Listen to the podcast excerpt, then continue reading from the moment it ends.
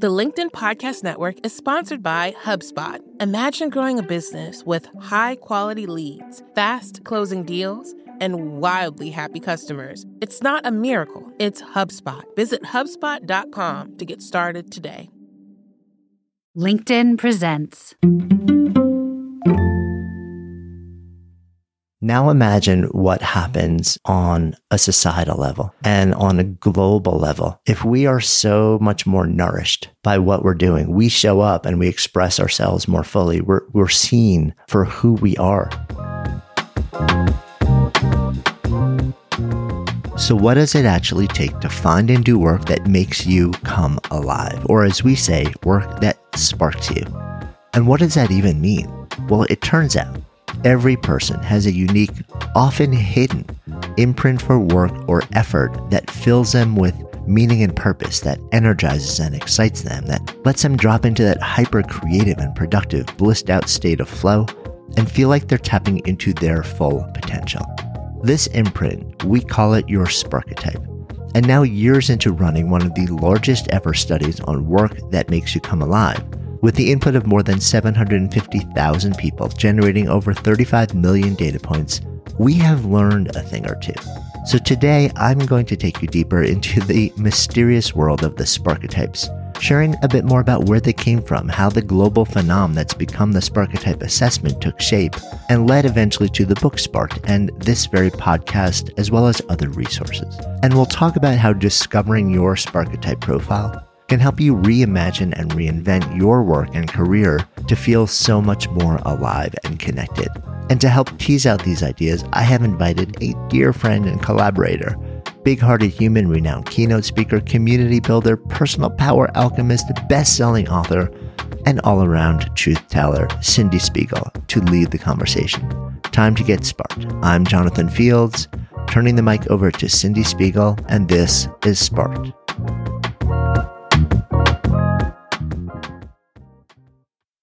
The LinkedIn Podcast Network is sponsored by TIAA. In the last 100 years, we've seen financial markets swing, new currencies come and go, decades of savings lost in days, all showing that a retirement plan without a guarantee, quite simply, isn't enough. So, more than a retirement plan, TIAA makes you a retirement promise a promise of a guaranteed retirement paycheck for life, a promise that pays off. Learn more at TIAA.org backslash promises pay off. The LinkedIn Podcast Network is sponsored by HubSpot. More to dos, less time, and so many tools to keep track of. Doing business can be hard, but you don't need a miracle to hit your goals. You just need HubSpot. Their all in one customer platform can make growing your business infinitely easier. Imagine this higher quality leads, fast closing deals, wildly happy customers, and more benchmark breaking quarters. It's not a miracle, it's HubSpot. Visit HubSpot.com to get started today. What is this book? What is this Sparketype? What is it? So, the book is based on a set of archetypes that I have been developing for a lot of years now. And yeah. it started out with the question, What should I do with my life? Which was a question I've been asking my whole life um, and stumbling and struggling and trying and running a million experiments trying to answer. And as I've gotten more clarity on how it shows up in my own life, I also realized that that question is a little bit of an illusion of a question because when most people ask that, what they're really asking is, how do I find and do work that makes me feel alive, that gives me a sense of purpose and meaning and wakes me up in the morning so I'm excited and energized and and kind of lets me lose myself in flow and, mm-hmm. and lets me feel like I have a sense of purpose and I'm not holding back like it's, you know, it's the thing that I'm here to do. And as I deepened into that question, I got really curious about what makes everybody feel that way. I started to figure it out for me, but I was wondering, you know, I wonder if there are some sort of set of universal impulses for work that kind of wakes you up in the morning and says, just do more of this and you'll feel yeah. this way for everybody beneath all the millions of jobs and titles and roles and all the surface level yada, yada, yada.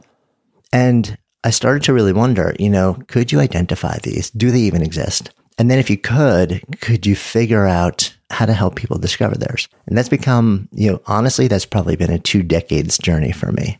Hmm. in no small part kicked off by what is also just around the 20th anniversary of um, 9-11 where i was in new york married with a you know like new home three month old baby signed a lease a six year lease for a floor in a building to open what i hoped would become a premier yoga center in new york the day before 9-11 woke up the next day and you know like everybody knew somebody who didn't come home that day and and also wondered to myself are we really going to launch a business into this sea of suffering at this moment in mm. time? And a moment during the first 48 hours or so really reminded me that we only have one shot. So, you know we have one pass through in this form in this shape and you got to make the best of it. So we went ahead and launched it. And that moment you know there had been things that happened to me before that. There was a huge shift that happened to me back when I was a lawyer that shook me into reality and said, you know, do something that matters. But that moment in particular, it became a much more, I think, powerful, inciting incident to really deepen into these questions hmm. because I didn't want to waste my time. And as I moved into the world of wellness and well being and human potential and service and yoga, and then eventually started writing books and all that stuff, I started to want to investigate the question more broadly and create tools for other people in terms of living a good life. And then I kept getting narrower and narrower into this question of work because it's the thing that most of us do for most of our waking hours for our entire lives. So I really explored this question of can we identify a set of impulses? And I was so surprised when the answer was yes, to be honest with you. Because had you asked me earlier, I'd probably been like, mm, nah. That seems way too packaged, way too slick, way too markety, way too sort of, you know, like self helpy worldy. And my rational brain is always, you know, looking for validated answers. Um, But I kept digging underneath, you know, the giant list of industries and roles and titles and jobs and distilling and conflating things down. I was like, huh. I landed with these 10 different impulses. And every time I looked at a different thing, like I could, you could start to identify what's underneath it. And then you start to talk to different people and you ask them a certain set of questions and prompts and you can get to this thing pretty quickly. And I was like, ah, this is kind of real. And then the more people I talked to, I started thinking, well, you know, each one of these impulses also gets this own, you know, it kind of is wrapped in its own set of quirky tendencies and preferences and behaviors and things that we do that are really good and things that we do that totally trip us up that are really common with each one of these that form these archetypes around them. And just for the fun of it, I call them sparketypes for, you know, the archetype for work that sparks you. And then I really figured out, you know, I said to myself, how do I take this to scale, both to validate the idea or invalidate it? I was open to the fact that it was like real or not. And then mm-hmm. maybe create a tool that people could interact with that would help them figure it out for themselves. So we spent most of 2018 building this assessment and moving people through beta levels and beta levels and designing it. It kept breaking over and over, and we had to rework it and change the language and all this stuff. And finally, we released it in 2019 broadly to the public, and it was like I couldn't believe what happened. Like to date, more than 500,000 people have completed this assessment. Thousands more are taking it every week. 25 million, probably growing towards 30 million data points underneath it now. So amazing validation and insights and nuance. And just like then from that, so many stories, like story after story after story, and then use cases and organizations and all sorts of different things mm-hmm. that gave such a richer understanding mm. of what these things are and, and that they are in fact real. And then just the notion that, you know, we've got a tool out there that anyone can interact with that's, that's free. And it was important to me that that be free, that it's accessible to anyone that might help, might help them answer this question for themselves. And then, and then you asked your original question was this book, what? yes. Um, eventually, you know, my head starts to explode because there's so much stuff pouring into it. Yes. And a lot of people are coming to me to ask all the questions about all the types and all the things. So the book is part distillation of everything that's in my head, part survival mechanism so that we can have a thing, an, a social object that goes out into the world that anybody can look at and see themselves more, more truly, more clearly, and know that there is this thing in them and that it's real Yeah. and that it matters and that they feel seen and understood and that they have language too to both explain themselves to themselves and then to turn out to people around them and say, this is me. You know, if you really want to understand me, whether it's an intimate partner or a leader or That's a right. team member, that like if you understand this about me, the way that we interact, the way that we do this dance of life and work together is going to be so much more productive and enjoyable and, and friction free. And that's really why the book, Yeah. you know, became a thing that had to be. A word you didn't use that I'm surprised you didn't use because this is the first thing that came to me as I read the book is that it is incredibly validating. Hmm. It is validating. You know, I know who I am in the world. I know the work that I do in the world. It's taken me a little while to get here, but I got here. And still, I read this book and I've learned so much. And I thought, I want everyone that I know to read this book because it, in many ways, sort of, it teaches us about not only ourselves, but other people and how they react and respond and things that, you know, we live in a linear world where I think so much feels personal. And when we start to learn about other people in these ways, it changes the game because we can then begin to really respect them for who they are and to work with them differently. And when I say work with them, I don't just mean in the workplace. Like I think about, for example, Ira, you know, my husband. I can be with him differently. He can be with me differently when we understand each other in a way that is deeper than what we could know without the work that you've created. So before I keep going, I want to thank you for this because I don't think you yet know the impact that this book is going to have. I really don't. You're very humble and I love you for that.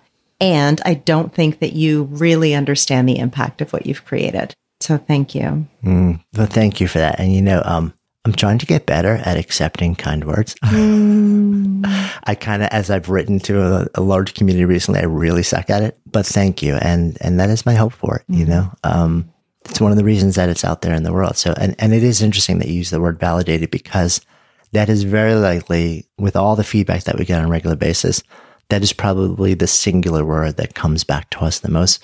People don't say I'm surprised very often. Right. They're like, oh no, this is actually I've known this for my entire life, Mm-hmm. but uh, there are so many things that have have led me to either push it aside or push it down or ignore it or say like, eh, not really, or maybe it's not socially appropriate or it's right. not going to be acceptable. So I'm not gonna I'm not gonna center my energy around it. Um, but they know, they still know Yeah. that it it's to them.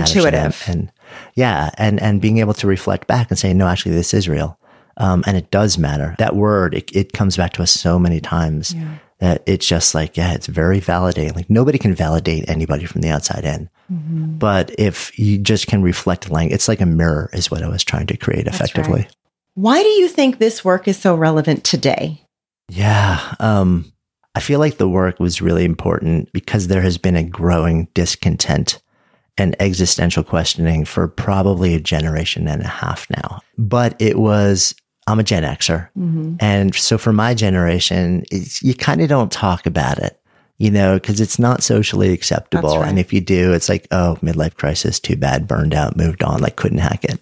Then you've got a whole generation of millennials and Gen Y and Gen X where they're so much more wired. It's part of the culture to actually expect more from the thing that they show up to do. Yes. You're like, this should give me a sense of purpose. This should be meaningful to me. I should be excited about this. In a way, my generation had no, we didn't have our finger on the pulse of that. That's right. And now we enter this moment right now, right? Where every assumption, every limitation, every expectation has been completely shattered. The model of the world as we know it has been turned upside down, you know, especially in the context of work, where uh, in every way, in every possible way, has been completely broken apart. And it's no longer certain generations with certain expectations that are in this questioning and have a different set of expectations. It is all of us. And sometimes from a place of privilege, sometimes from a place of extreme loss and constraint, sometimes from a place of like anywhere in the middle there, having a job, not having a job. But we're all dropped into this moment where we're like, okay, so the thing that got me here and made me feel this way, I may have made a bargain that I was okay with up until now. But now that everything's been turned upside down, and I feel like I'm being invited to examine the bargain that I made and decide whether it's a bargain that I want to keep going or whether I want to, I want to make a whole new one for this next season of life. We're all in that together. We didn't ask to be here. And there's a lot of pain that has come along with, with putting us in this moment. But at the same time, there's a sense of questioning, existential questioning, and a sense of possibility mm. and a sense of it's actually okay to share the fact that I'm in this moment now, that I'm asking the existential questions, that I, I may end up doing something really different or choose a different path. I can share that now in a way that I never felt was okay socially mm. to share it. So we're seeing this mass scale reexamination of everything in the midst of just complete societal wide disruption. And for me, you know, people are talking about that. They're calling it the great, the big quit or the great resignation. Right. Um, here's my big concern with this moment. My big concern is that we'll say like, boom, blowing everything up, you know, or we're just saying like, okay, I agree. I'm re-examining everything and I don't want to keep feeling the way that I've been feeling. It would be amazing if the thing that I showed up and did can contribute to the world and make me feel differently and give me so much more back. So I'm going to look for a different job or a different title or different company or a different role and see which one just kind of seems like it checks the boxes on the job description of what I think would be cool. And then I'm going to go and do it. And then 18 months from now, I'm going to be sitting in a new office in a new company with a new boss on a new team working on a new project, feeling the exact same way. That's right. Because I never actually took the time to just hit pause and do the work to figure out what do I actually need? You know, like what what is the thing? Who who am am I? What fills me up? What empties me out? Mm-hmm. And what is that deeper impulse for work mm-hmm. that I need to satisfy mm-hmm. to get that feeling that I need to feel?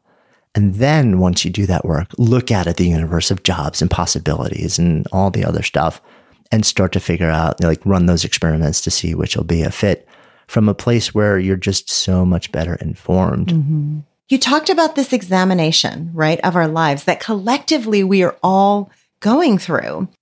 And when we take that break, right, that moment to think about where we want to go next and versus this idea of just going to the next thing, right, getting the next job.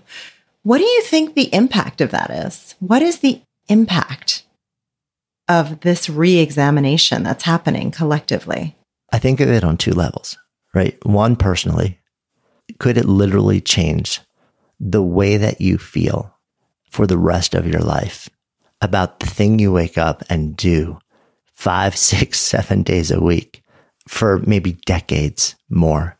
Could it change in a profound way the way that you experience that? Could you wake up and actually say, Oh, you know, this thing that I'm doing, it actually matters to me. It's really deeply meaningful to me. You know, could it make you feel like, oh my God, I, like I do this, I start at 8 a.m. I blink and it's 8 p.m. Mm-hmm. And it is the most immersive, absorbing, joyful, nourishing experience that I can imagine. You know, could you feel like you show up and you're not hiding? And that there's this well of potential that, that you've known your whole life is kind of like just out there, but you haven't figured out what it is or what it looks like or how to access it.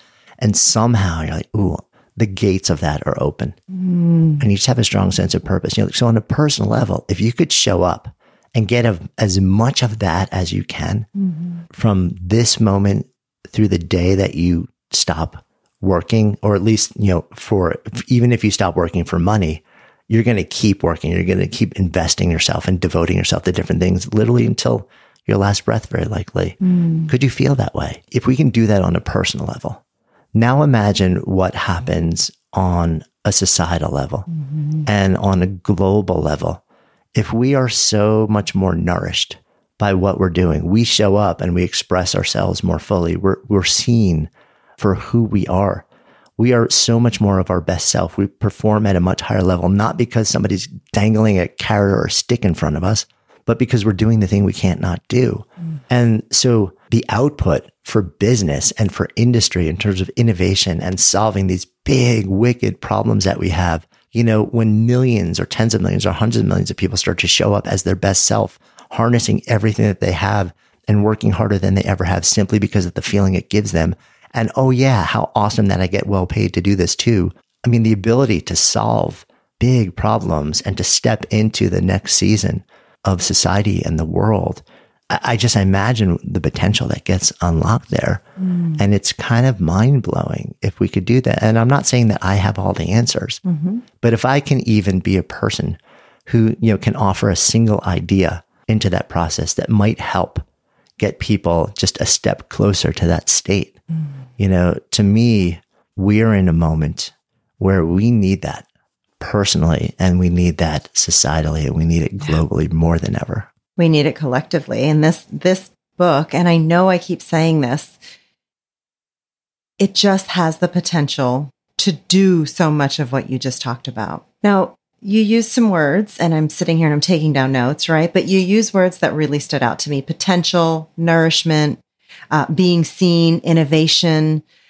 And as I think about you, your career, but also you as a friend, I think, well, Jonathan has always been this. You have always created that, right? You've always seen that in other people. And somehow you're just now creating this book. Tell me how this book differs from the other books that you've written. I should have Couple warned different ways. um, uh, yeah, I am almost pathologically um, steeped in possibility, mm-hmm. um, and not Pollyannistic or delusional. Mm-hmm. But I am definitely like I. There's something about my wiring that mm-hmm. kind of sees disruption and immediately know that if that exists, possibility must also be That's in the ether. They mm-hmm. can't, they cannot exist without, one can't exist without the other.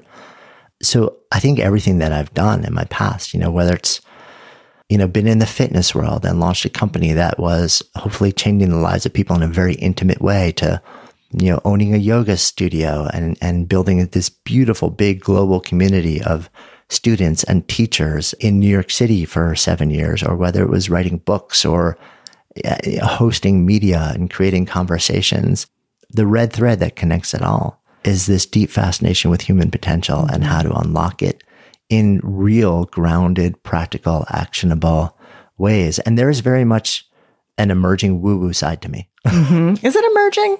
It's it's pretty solid. It's been emerging like pretty for a pretty long time actually, but there it's there for sure. You know, like the older I get, the more open I am to the fact that some things just are, even if I can't like deconstruct or analyze yeah. or prove them. And yet, you know, um, I feel like so much of what I have created up until this moment is putting my spin, my synthesis, my interpretation on um, the overlap between other people people's work, mm. and no doubt a lot of incredible different domains and, and conversations and experience have, have gone into this current body of work around the Sparketypes. But this is the most original thing I've ever done mm-hmm. in that, you know, these impulses weren't something where I turned to a book or, or a study or something where I saw them listed before and said, Hey, do these feel real to me or not? Mm-hmm. Let me mm-hmm. sort of like put my spin on these things that exist already.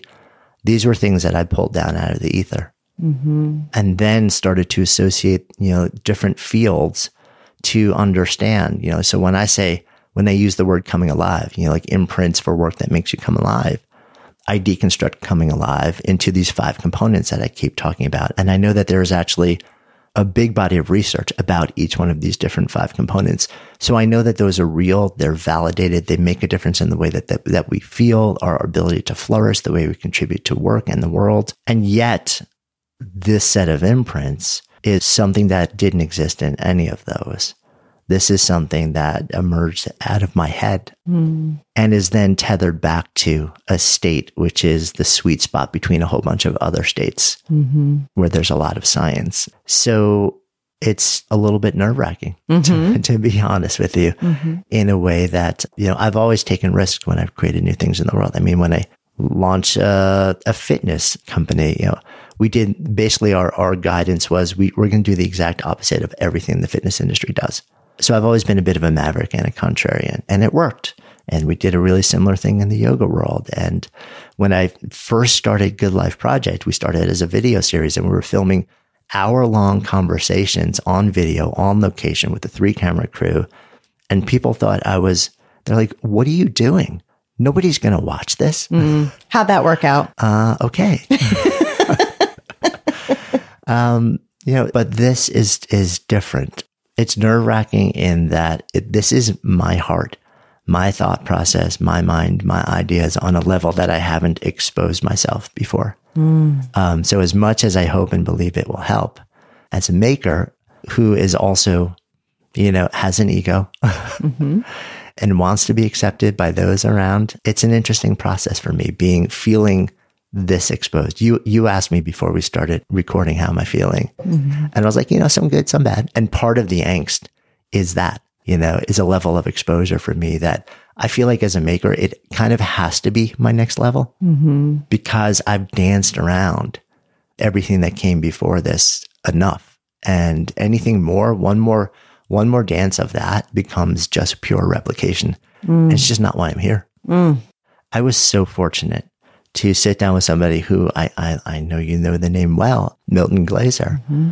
you know, who Lindsay, our producer, has reminded me more than once that he is the person who I cite more than any other past mm. guest um, throughout the podcast. And there's a reason for that. You know, he was, he passed, I believe, I guess it was two years ago um, on his birthday at the age of 91, having spent the vast majority of his life as a designer, maybe the, if not one of the most iconic designers in history, in modern history and also a, an astonishingly generous human being. He taught for something like 40 years at Cooper Union. He shaped, you know, thousands of the designers who would go out into the world and shape what we know as the world today mm. without us even knowing it. He, his thumbprint is on literally everything.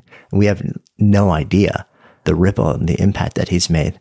And I sat, I had this, this amazing opportunity to sit down with him when he was, I think, 86 years old for a conversation at his studio, which is still functioning fully with his team. He was working on a new show. And, you know, he said to me, he said, I've known what I, what I wanted to do since I was six years old.